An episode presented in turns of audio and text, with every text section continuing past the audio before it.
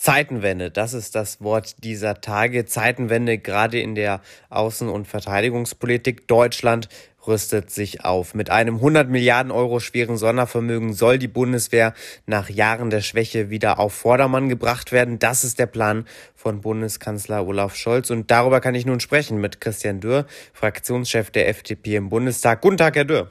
Ich grüße Sie. Guten Tag. Herr Dürr, 100 Milliarden Euro könnte man auch investieren in Schulen, in Infrastruktur, in Gesundheit. Warum ausgerechnet nun in die Bundeswehr? Naja, weil die Bundeswehr leider in den letzten 16 Jahren vernachlässigt wurde. Ähm, es ist ja schon öfter darüber gesprochen worden, aber in Wahrheit ist daraus nie politische Handlung erfolgt. Und jetzt sehen wir aufgrund der äh, geopolitischen Veränderungen, also sehr konkret aufgrund eines Krieges in Europa, dass wir wehrhafter sein müssen, verteidigungsfähiger sein müssen und auch die Bundeswehr ihren Beitrag im Rahmen der NATO leisten muss. Klar ist, es bleiben wichtige Aufgaben. Übrigens, das ist der Grund, warum es dafür ein sogenanntes Sondervermögen geben soll und gerade nicht aus dem Kernhaushalt des Bundes das Ganze finanziert wird, sondern bewusst extra finanziert, insbesondere auch, damit die Aufgaben, die Sie gerade angesprochen haben, nicht vernachlässigt werden also beides tun an dieser Stelle, aber speziell die Mittel, die 100 Milliarden, um die es jetzt geht, die sollen für die Bundeswehr zur Verfügung stehen. Herr Dürr, Sie haben es jetzt gerade in Ihrem letzten Punkt erwähnt, das Sondervermögen. Diese 100 Milliarden Euro, die investiert werden sollen in die Bundeswehr, sind ja sozusagen in einem Sondertopf. Ähm, ich glaube, vielen ist noch nicht ganz klar, worum es sich dabei genau handelt. Klären Sie uns also gerne mal auf. Also es geht darum, in diesem äh, Jahr ein Sondervermögen zu bilden. Das klingt erstmal nicht intuitiv, weil es geht tatsächlich nicht um den Aufbau eines Vermögens, sondern darum, einen Betrag zu definieren, der einen speziellen Zweck hat, nämlich die Wehrhaftigkeit des Landes, die Verstärkung der Bundeswehr zu finanzieren in den kommenden Jahren. Übrigens auch nicht nur in dem Jahr jetzt, also nicht in 2022. Dafür wären 100 Milliarden viel zu viel. Das kann man so schnell gar nicht verausgaben, sondern in den kommenden Jahren quasi dauerhaft zu gewährleisten, dass ein entsprechender Betrag, da wird sicherlich in der Summe zusammen mit dem, was äh, der Verteidigungsetat ohnehin schon bereithält, das sind etwa 50 Milliarden Euro, jedes Jahr so viel draufzulegen, dass wir das sogenannte 2-Prozent-Ziel Ziel, jetzt wird es nochmal kompliziert, das ist 2% vom Bruttoinlandsprodukt Deutschlands, was wir innerhalb der NATO uns verpflichtet haben, auszugeben für die Verteidigung, dass das aufgewendet werden kann. Also diese dauerhafte Finanzierung in den kommenden Jahren, damit die gewährleistet ist, macht man das außerhalb des Bundeshaushaltes. Und ähm, das Ziel ist, äh, den Bundeshaushalt natürlich weiter ähm, zu sanieren, seriös zu fahren, sage ich mal. Da ist ja in den letzten Jahren auch einiges an Ausgaben dazugekommen, wo man mal hinterfragen muss. Das werden wir sicherlich tun insbesondere um dann die anderen Schwerpunkte, Digitalisierung, äh, Klimaschutz und so weiter finanzieren zu können. Also es ist abgetrennt vom normalen Haushalt, aber natürlich äh, alles mit äh, Parlament, also der Bundestag muss das beschließen und wird auch die Verausgabung der Mittel überwachen. Da wird also nicht einfach Geld hingestellt, sondern das wird auch parlamentarisch kontrolliert. Hm, wenn ich Sie also dann richtig verstehe, wird sich das nicht auf kommende Generationen auswirken.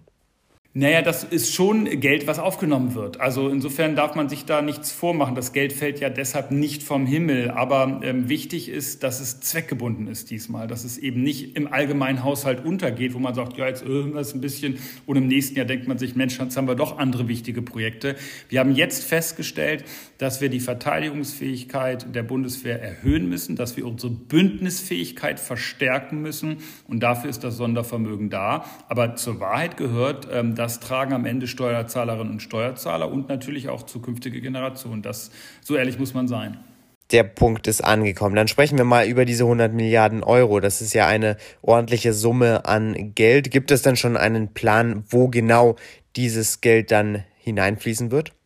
Ja, Soweit ist man tatsächlich noch nicht. Äh, man muss auch zwei Dinge tun. Das eine ist die Bereitstellung des Geldes und das andere ist äh, Strukturreformen, die wir ganz dringend brauchen, bei der Beschaffung beispielsweise. Da ist, sind wir in Deutschland nicht gut, äh, auch im internationalen Vergleich. Da ist viel Geld versickert in Rüstungsprojekten, die zwar an sich notwendig waren, aber von der Durchführung sehr langwierig, sehr bürokratisch. Man ist den Entwicklungen, übrigens auch beim Thema Digitalisierung der Bundeswehr, in den letzten Jahren eher hinterhergelaufen. Also wir müssen einerseits da reformieren, insbesondere beim Beschaffungswesen und andererseits die finanziellen Mittel bereitstellen, die wir kurzfristig brauchen.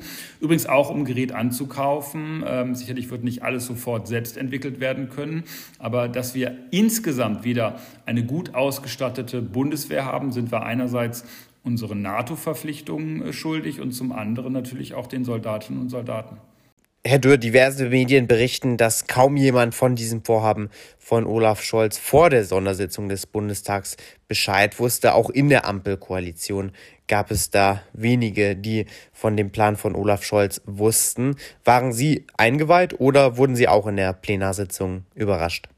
Ähm, ich werde der Frage jetzt ausweichen müssen, weil natürlich ähm, Dinge vorab gedacht werden ohne dass man darüber breit diskutieren kann. Aber richtig ist, dass sie zum ersten Mal wirklich öffentlich wurden, auch für die breite Mehrheit der Ampelkoalition in dieser Sondersitzung des Bundestages. Und ähm, das ist in einer solchen Ausnahmesituation, in der wir uns befinden. In Europa herrscht leider, muss man sagen, Krieg äh, aufgrund der russischen Invasion und der Aggression von Wladimir Putin. Äh, eine so besondere Situation braucht auch besondere Antworten und deswegen hatte der Bundeskanzler da schnell unsere Unterstützung. Dann eine Frage zum Schluss, Herr Dürr. Die Ampelkoalition ist angetreten mit dem Anspruch, den reaktionären Politikstil der vergangenen 16 Jahre abzulösen. Aber führen Sie mit diesen 100 Milliarden Euro beispielsweise nicht gerade diesen reaktionären Politikstil fort?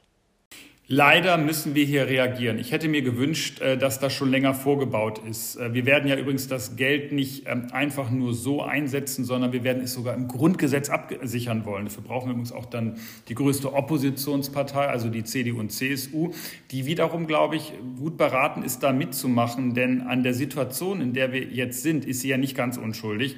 Sie hat immerhin 16 Jahre die Regierungschefin gestellt und eben in der Zeit auch immer die Bundesverteidigungsministerin und Verteidigungsminister. Und vor dem Hintergrund ähm, gehört sich, dass man da jetzt äh, vernünftig zusammenarbeitet. Ja, das ist jetzt Reaktion aufgrund der aktuellen Situation. Aber äh, gerade in den anderen Feldern, in den Zukunftsfeldern, haben wir ja gesagt, da wollen wir mehr auf Fortschritt setzen. Das ist ja auch die Überschrift des Koalitionsvertrages, mehr Fortschritt wagen.